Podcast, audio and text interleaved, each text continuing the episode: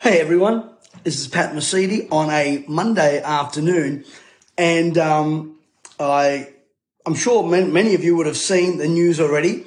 And while we're waiting for people to join us, I know that there are many, many people that are concerned about what's happening in Melbourne.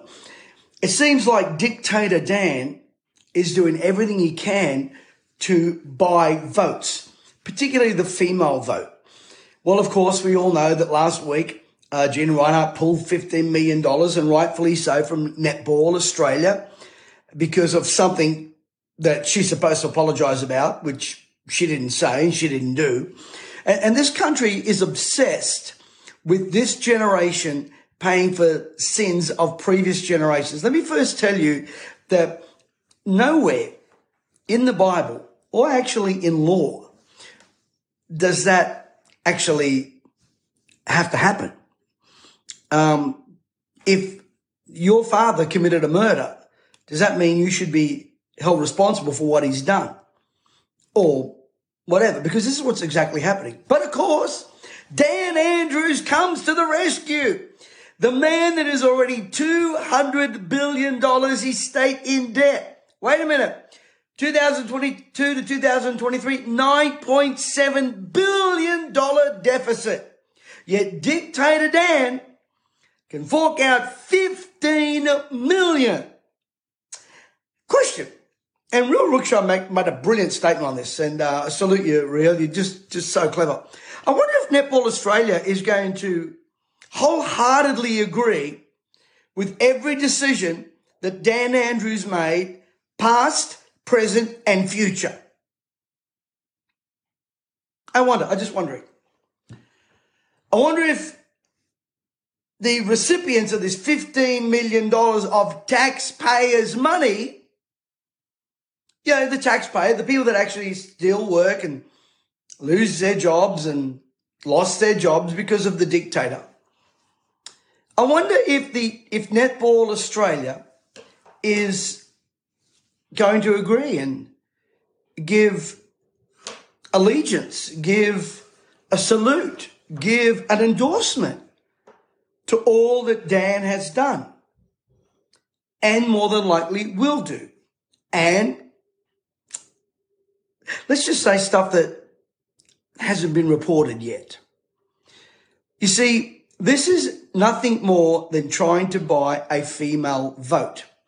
That's how I see it. And do I like netball? Not particularly. It's not my thing. I, I don't really care for it, to be honest with you. Um, but if Netball Australia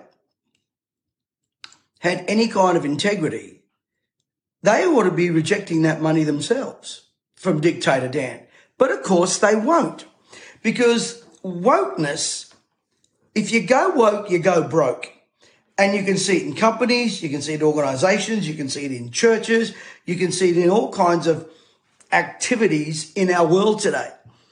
And Dictator Dan is doing nothing more than splurging because he's got an election on. Now, two things I want to mention to you right here on Facebook on Wednesday. I am going to be interviewing three candidates that are actually going to be standing against Dictator Dan in his seat, in his seat in Victoria. I'm going to be interviewing them at four o'clock.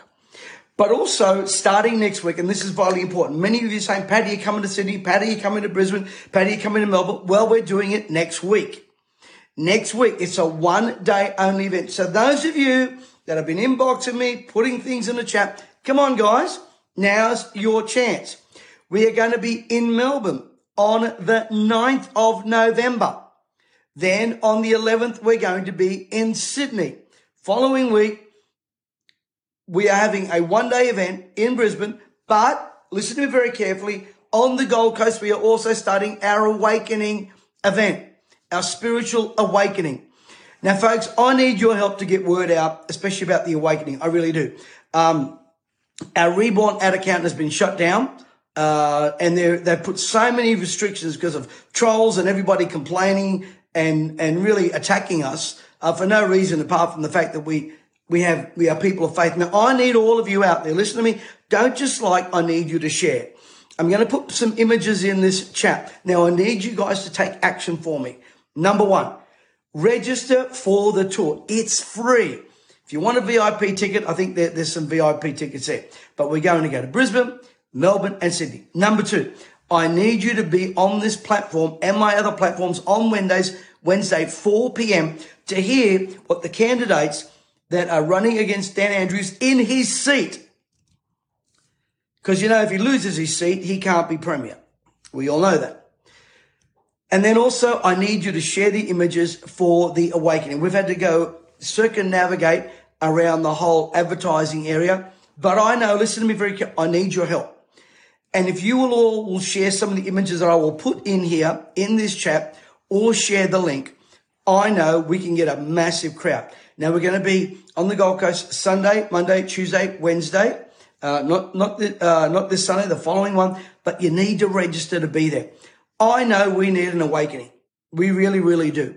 And for some apparent reason, our enemies out there uh, attack us when we use those words like revival or awakening, uh, because basically uh, we're living in some scary days, and they don't like truth. Uh, they don't like being told the truth, and especially people that work in darkness. They really don't like the truth.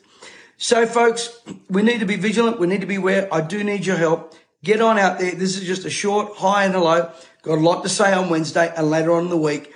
But just to make you aware that this dictator down there needs to be removed from office.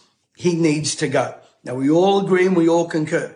But the way we make it happen is for all of us to work together. I want to thanks for listening. God bless you and thank you. Oh, by the way, even if you live in another state, whether you're in Sydney, Melbourne, Victoria, come on, just share the images and the links out there, guys, because this is how we can mobilize and have the good news out there. God bless you and thank you.